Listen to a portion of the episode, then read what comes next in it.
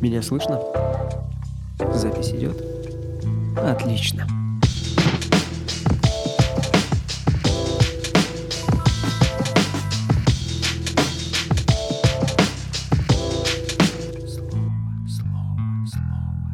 Приветствую, дорогой слушатель.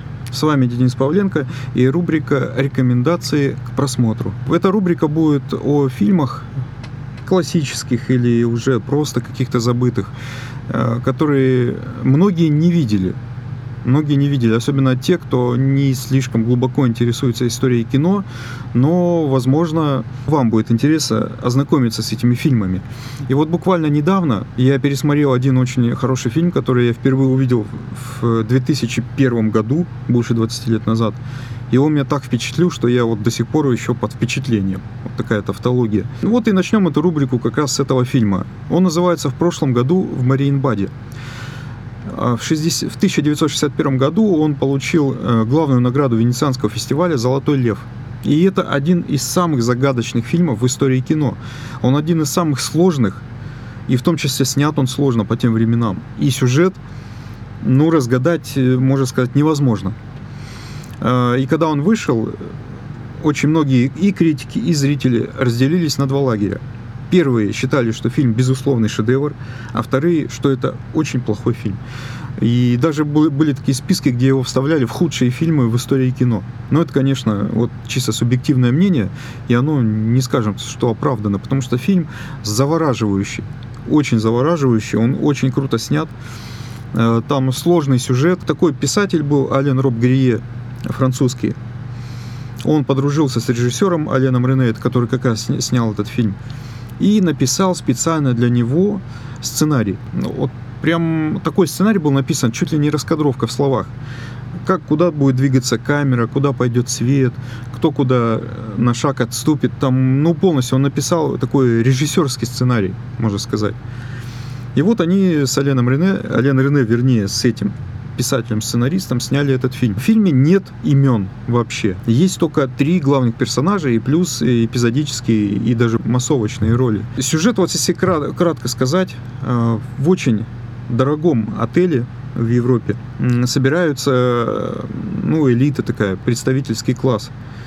И среди них три человека, тоже очень загадочных. Это мужчина, женщина и еще один мужчина.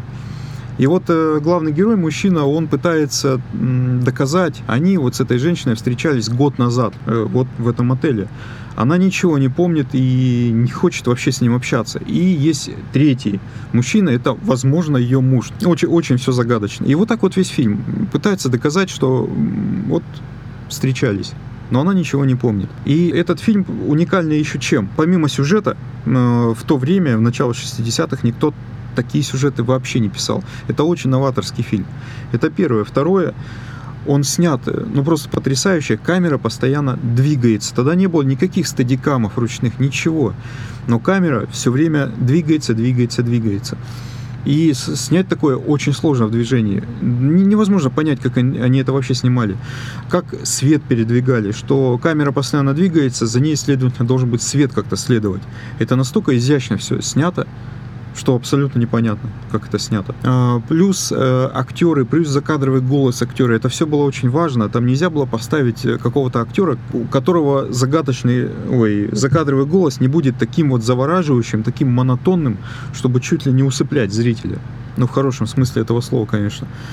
И главный актер Джорджо Альбертаци, его вот Ален Рене подобрал на эту роль и вот, вот утвердил, и не ошибся.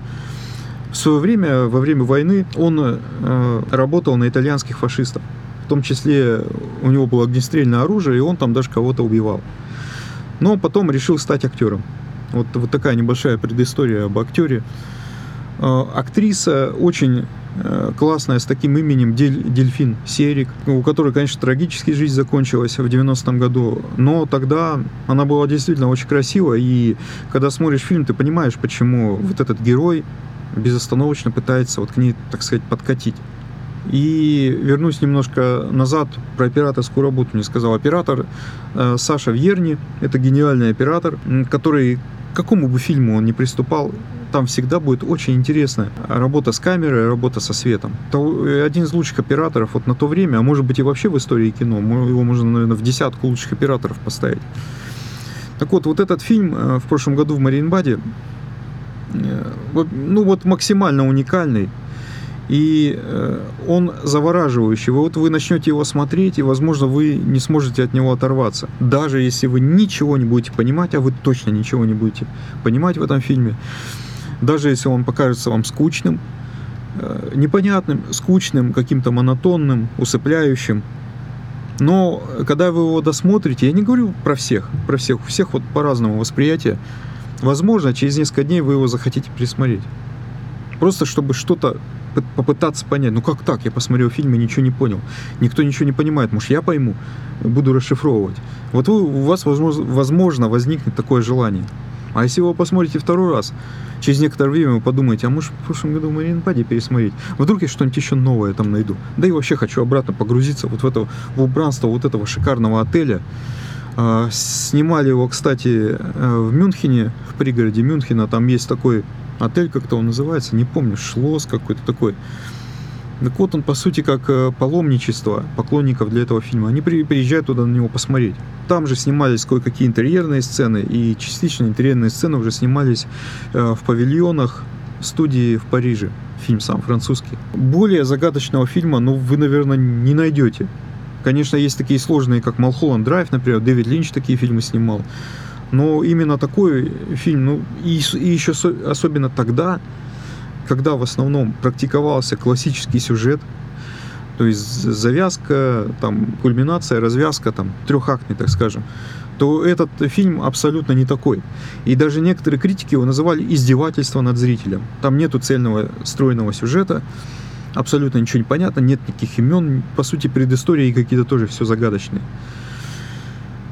Ну, я вам скажу, пока его еще никто не разгадал, и у каждого свое есть свое мнение насчет этого фильма и своя расшифровка. Рекомендую вам его посмотреть, если вы хотите прикоснуться к настоящей истории кино, к нечто такому необычному, к нечто такому уникальному, то это в прошлом году в Мариенбаде.